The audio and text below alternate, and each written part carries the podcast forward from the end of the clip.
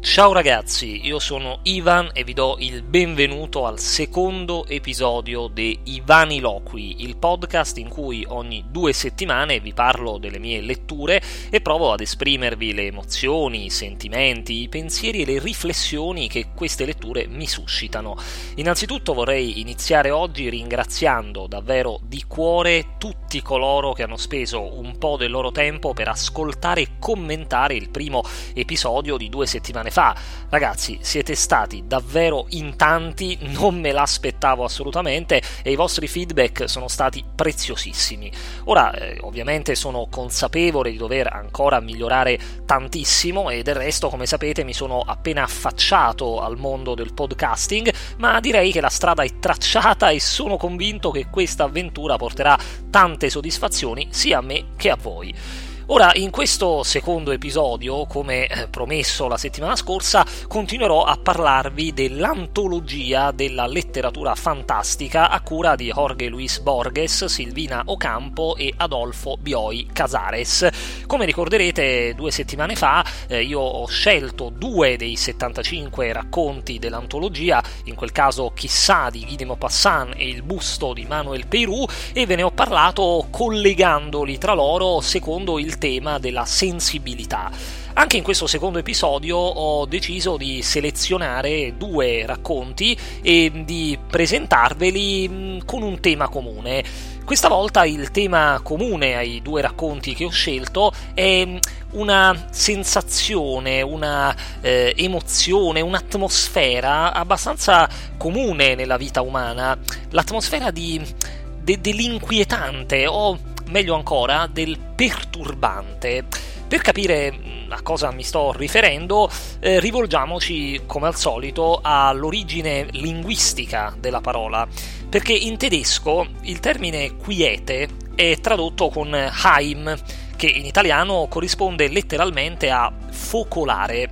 Ora, inquietante si rende invece in tedesco con Unheimlich, ovvero letteralmente ciò che ti porta via dal centro del fuoco, ciò che ti porta lontano dal focolare, dunque lontano da ciò che ti è più familiare, dal momento che cosa c'è di più familiare del focolare domestico e infatti un Heimlich è il termine a cui Sigmund Freud decide di ricorrere quando deve eh, spiegare specifiche situazioni eh, colpevoli di allontanare la coscienza da se stessa, di allontanare la coscienza da ciò che appunto le è più familiare. E in italiano però eh, si è soliti tradurre il termine Unheimlich non con inquietante, ma con perturbante.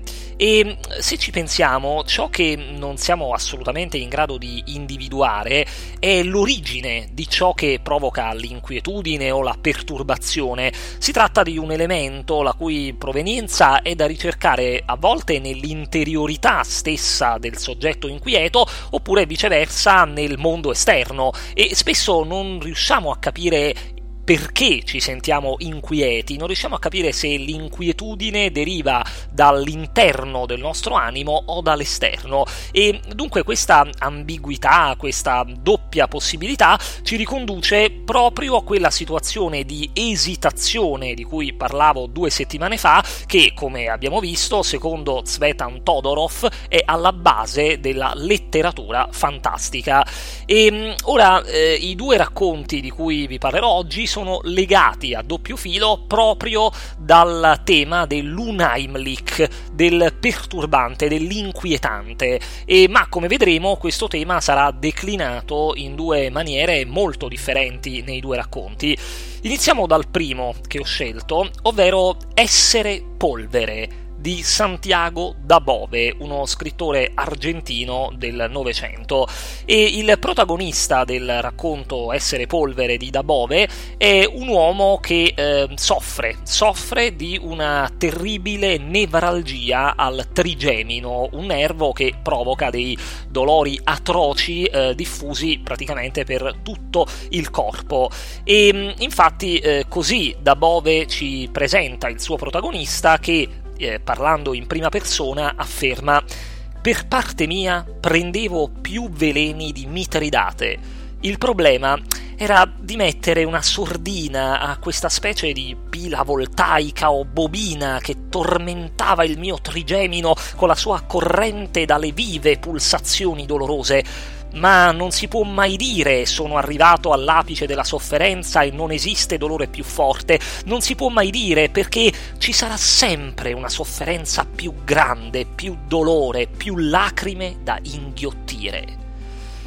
Ora, da questa presentazione capiamo subito quanto penosa debba essere la vita di questo uomo, di questo protagonista. E mm, del resto c'è un filo sottile che unisce la sensibilità e la sofferenza. La sensibilità infatti eh, ovviamente si fa veicolo del piacere, ma fa lo stesso ovviamente anche per il dolore e dunque come vedremo nel corso della narrazione, la volontà del protagonista sarà quella di ridursi ad una condizione prima vegetale e poi addirittura minerale proprio per spegnere la sua sensibilità e con essa la sensazione di dolore che provoca. E dunque il Lunheimlich, il perturbante, l'inquietante in questo racconto, si trova proprio nel passaggio da una dimensione familiare, la dimensione umana, animale, ad una dimensione assolutamente aliena per noi esseri umani, cioè il sentirsi una pianta, un vegetale e poi addirittura terra, cioè un minerale. Ora, eh, il protagonista viene colpito da un'improvvisa paralisi a causa della sua malattia mentre è impegnato in una cavalcata in aperta campagna. E a seguito di questa paralisi il protagonista cade da cavallo e rimane immobilizzato a terra sul terreno e l'iniziale speranza di essere soccorso da qualcuno inizia però pian piano a convertirsi nella mente del protagonista in desiderio di diventare pianta, di preservare quella situazione di assoluta immobilità. E dice il protagonista era uno strano sonno veglia e una morte vita. Il corpo pesava più del piombo, ma a tratti, perché a volte non lo sentivo affatto, se si eccettua la testa, che conservava la sua sensibilità. Molti giorni, mi sembra, passai in questa situazione e le pillole nere continuavano a entrare nella mia bocca e senza essere ingoiate scendevano giù, fermandosi in basso per trasformare tutti in tenebra ed in terra. E le pillole nere evidentemente sono le formiche che cominciano ad abitare in maniera direi quasi grottesca il corpo del protagonista, un ehm, corpo che si sta lentamente trasformando in un vegetale. E infatti, dice ancora il protagonista, il corpo percepiva un certo calore, un certo piacere ad essere fango e a svuotarsi ogni volta di più. Mi rendevo conto che la mia testa riceveva il potente alimento della terra, ma in un modo diretto, identico a quello dei vegetali. La linfa saliva e scendeva lenta, invece del sangue che agita nervosamente il cuore. E ormai anche gli ultimi segni di coscienza sembrano essere in procinto di scomparire dal protagonista che afferma che strana pianta è la mia testa, sarà difficile che duri la sua ignota singolarità.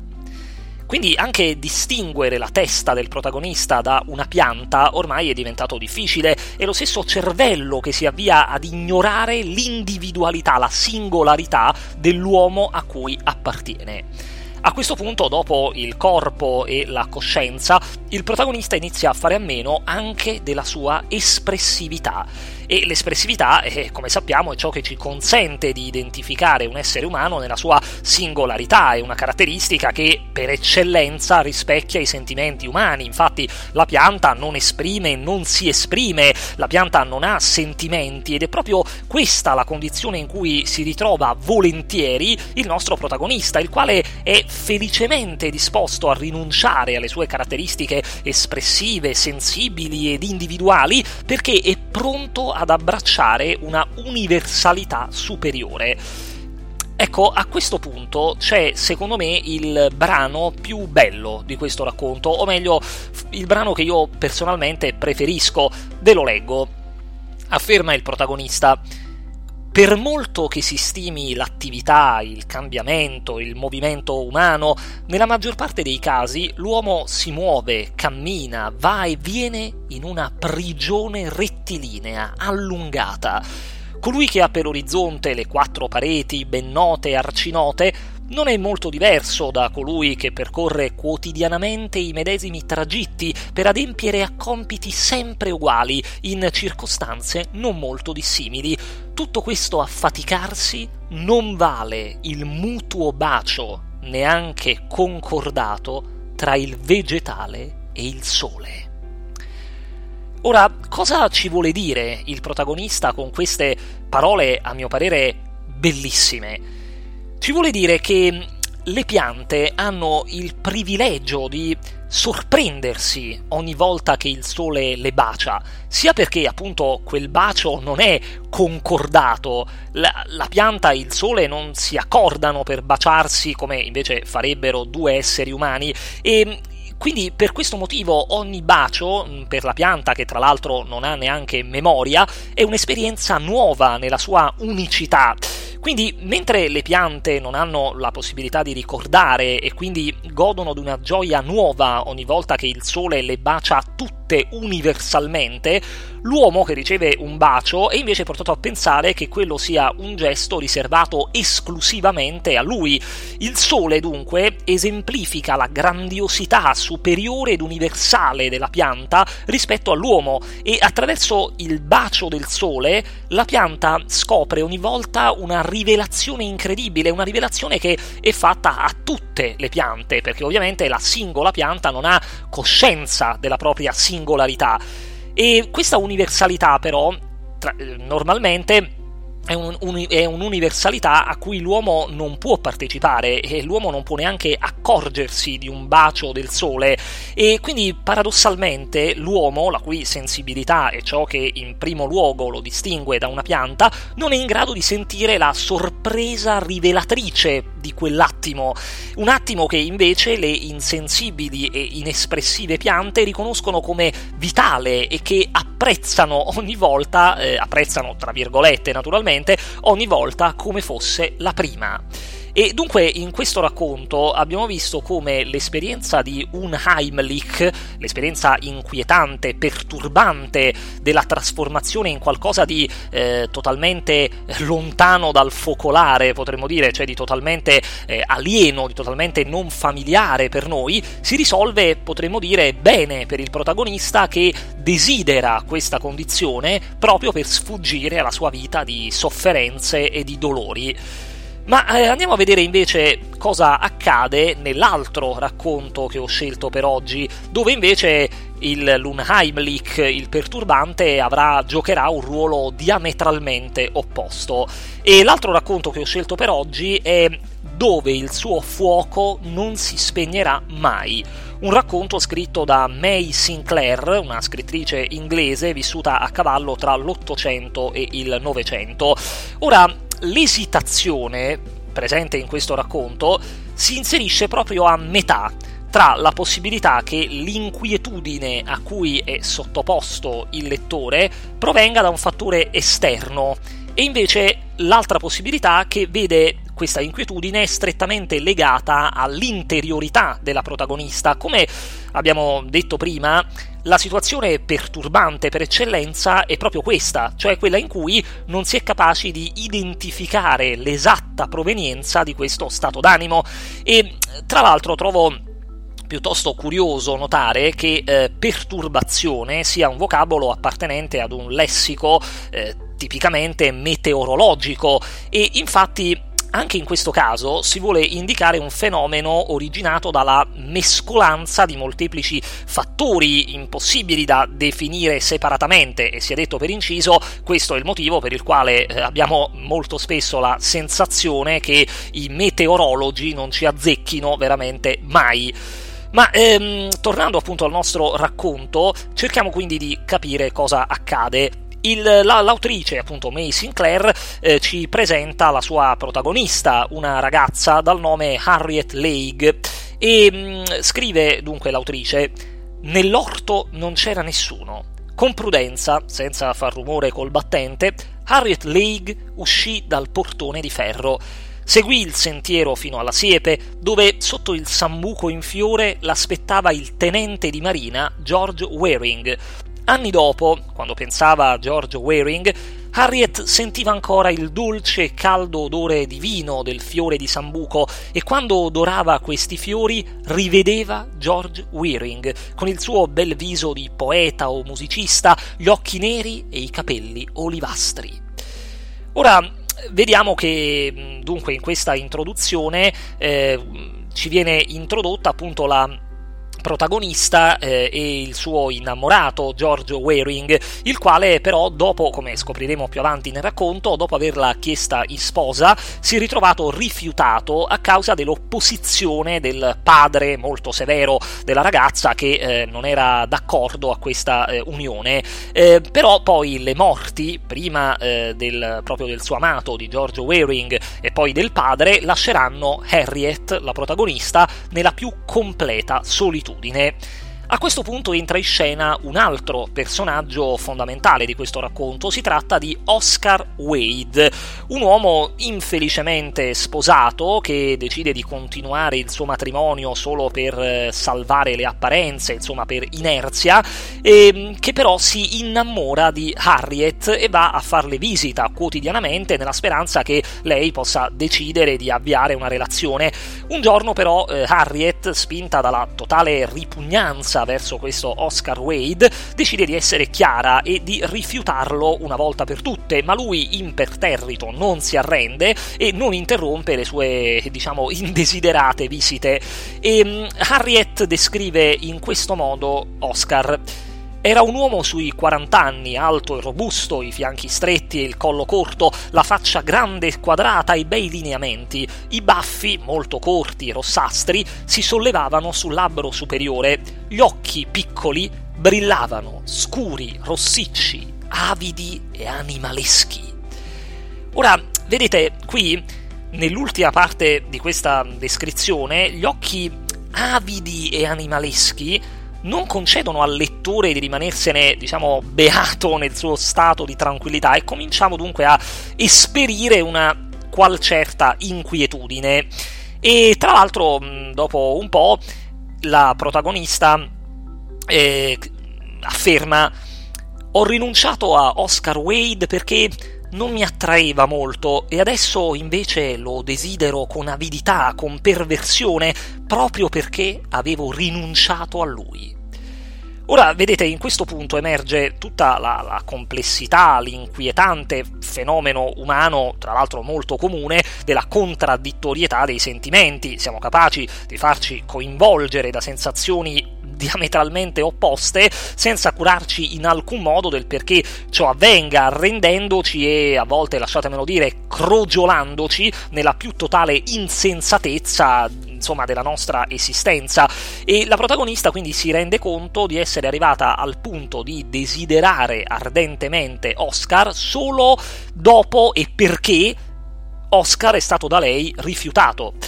E mm, a questo punto eh, la, la, protagonista afferma qualcosa in Oscar mi ripugnava, ma finché era il mio amante non potevo ammettere che fosse una sensazione di volgarità. Per giustificarmi pensavo alle buone qualità di lui, la sua generosità, la sua forza, quindi la protagonista ammette che c'è qualcosa di volgare in Oscar, ma finché sarà disposta a congiungersi a quell'individuo non ci sarà possibilità di segnalare apertamente tale volgarità, quindi diciamo la protagonista si auto-inganna. E mm, lo sforzo della protagonista di trovare mm, ragioni della loro relazione che vadano al di là del mero rapporto fisico non è però in alcun modo ricambiato da Oscar che la vede mm, sostanzialmente come un oggetto sessuale e nulla di più. E eh, infatti eh, a un certo punto la, l'autrice eh, May Sinclair scrive riferendosi ovviamente ad Harriet lo faceva parlare dei suoi affari, della sua fabbrica, dei suoi macchinari, gli chiedeva in prestito i libri che lui leggeva, ma ogni volta che cercava di parlare con lui, egli le faceva sentire che non era per questo che stavano insieme, che tutta la conversazione di cui un uomo ha bisogno ce l'ha con gli amici. Ora, questa frase è veramente terribile, lo, lo comprendiamo bene. E ehm, eh, vedete, Harriet e Oscar, come più avanti dirà la protagonista, erano per certi versi innamorati e si annoiavano reciprocamente, nell'intimità non si potevano soffrire. La loro relazione, dunque, è una sorta di incontro di due solitudini, per certi versi, e eh, è costruita sulla noia, sull'inerzia. Infatti, a un certo punto, entrambi si troveranno bloccati in una situazione nella quale entrambi si lasciano vivere, si lasciano trascinare dagli eventi e qui mi viene in mente quel, quei bellissimi versi della canzone eh, di Fabrizio De André eh, che mh, affermava in, in, appunto in un brano meraviglioso, la canzone del padre, affermava i becchini ne raccolgono spesso tra la gente che si lascia piovere addosso. Ecco, Oscar e Harriet sono due persone che si lasciano piovere addosso, che vivono bloccati in una situazione di, di, noia, di inerzia esistenziale e non fanno nulla per risolverla, non fanno nulla per scappare da quella situazione e come vedremo questa sarà la loro condanna.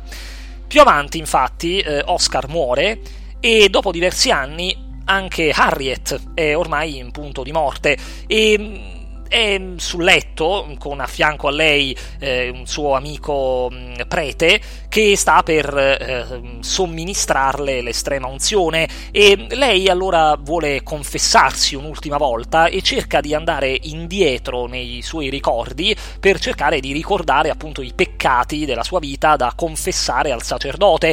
E a quel punto ecco succede, accade la situazione di un Heimlich perché Harriet, tornando indietro nei suoi ricordi, vede costantemente la presenza ossessiva di Oscar che si nasconde in ogni suo ricordo, anche in quei ricordi dove non ci dovrebbe essere. E dunque Harriet si ritrova a passare di ricordo in ricordo, ma ogni volta che le sembra di incontrare una persona cara e di rivivere un momento della sua vita con questa persona, si accorge che è sempre solo Oscar a perseguitarla, ad apparire in ogni suo ricordo, anche lì dove non era mai stato. Tant'è vero che a volte Oscar appare addirittura nei panni del padre della ragazza o addirittura nei panni di eh, George Waring, il, l'uomo che lei tanto aveva amato in gioventù. Dunque, la memoria emotiva, potremmo dire, di Oscar continua a vivere dopo la sua morte e perseguita i ricordi di Harriet, della protagonista, che pure sta per morire. Quindi ehm, la protagonista deve scappare continuamente di ricordo in ricordo da quella volgare e noiosa relazione che pare ripresentarsi continuamente a lei. A questo punto eh, c'è un eh, momento in cui in uno di questi ricordi allucinati Harriet si rivolge direttamente ad Oscar chiedendogli, chiedendogli perché continua a perseguitarla e ad inseguirla e Oscar dice è inutile che scappi Ciò che abbiamo fatto non poteva finire in altro modo. Ma è finito, è finito per sempre, dice Harriet, e Oscar replica no, dobbiamo cominciare un'altra volta e continuare e continuare. Credi che ti toccherei se potessi farne a meno? Per questo siamo qui. Dobbiamo farlo. Ecco, da queste parole si capisce come la figura di Oscar, che fino a quel momento consideravamo come persecutrice, in realtà si illumina ad una nuova luce, perché è lui stesso ad essere costretto, dopo morto, a questo inseguimento, a ehm, colonizzare i ricordi di Harriet in continuazione, senza sosta. Non può farne a meno, è la sua condanna. E quindi entrambi, sia Oscar che Harriet, sono condannati ad inseguirsi a vicenda e a esperire ognuno la presenza ossessiva dell'altro.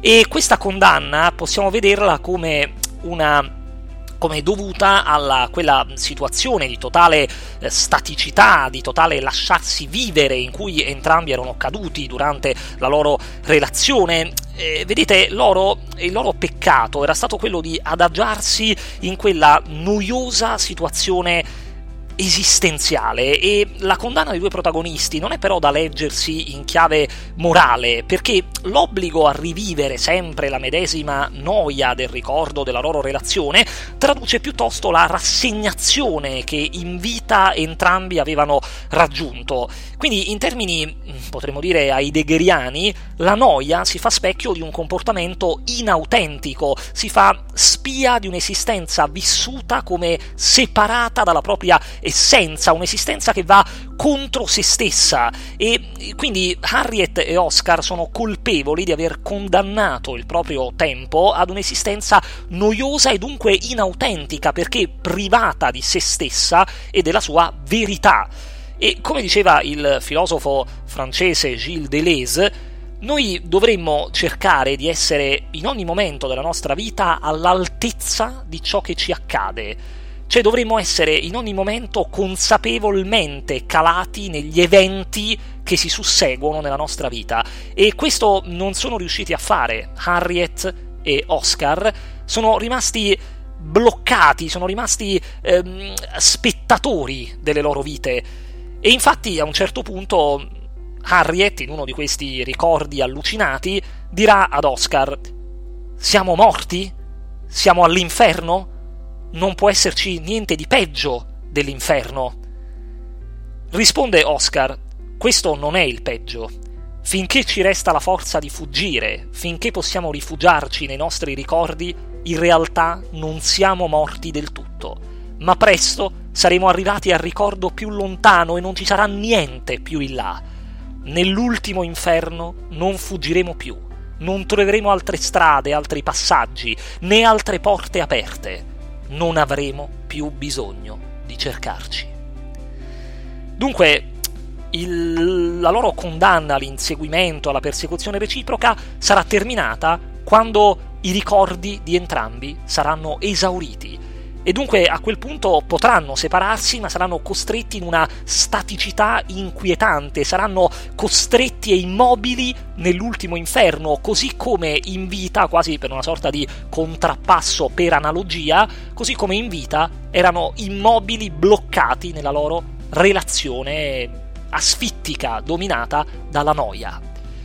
Ora abbiamo visto dunque come in questi due racconti l'Unheimlich, l'inquietante, il perturbante, viene declinato in modi diversi. In Essere polvere di Santiago da Bove alla fine eh, la, l'Unheimlich si risolve, potremmo dire, positivamente per il protagonista, mentre invece in Dove il suo fuoco non si spenderà mai di May Sinclair, l'Unheimlich eh, è spia di una condanna eterna per i due protagonisti del racconto. Ora io, come al solito, spero di avervi invogliato a leggere questi racconti e di avervi fornito qualche spunto di riflessione interessante. Come al solito, allego sotto in descrizione il link eh, di Amazon per acquistare l'antologia della letteratura fantastica. Come sapete, eh, come vi ho detto anche l'altra volta, io ho aderito al programma di affiliazione Amazon, quindi se acquisterete il libro utilizzando il link qui in basso, ovviamente eh, il costo per voi sarà lo stesso, ma una piccola percentuale andrà a me e quindi in questo modo aiuterete a, mi aiuterete a far crescere sempre di più questo progetto. Ovviamente, se vi è piaciuto questo episodio, vi invito a condividerlo su tutti i vostri social, a mettere un bel mi piace, a commentare scrivendovi i vostri pareri, le vostre critiche, i vostri consigli, perché davvero voglio migliorare sempre di più e intendo sempre di più portarvi un prodotto di qualità.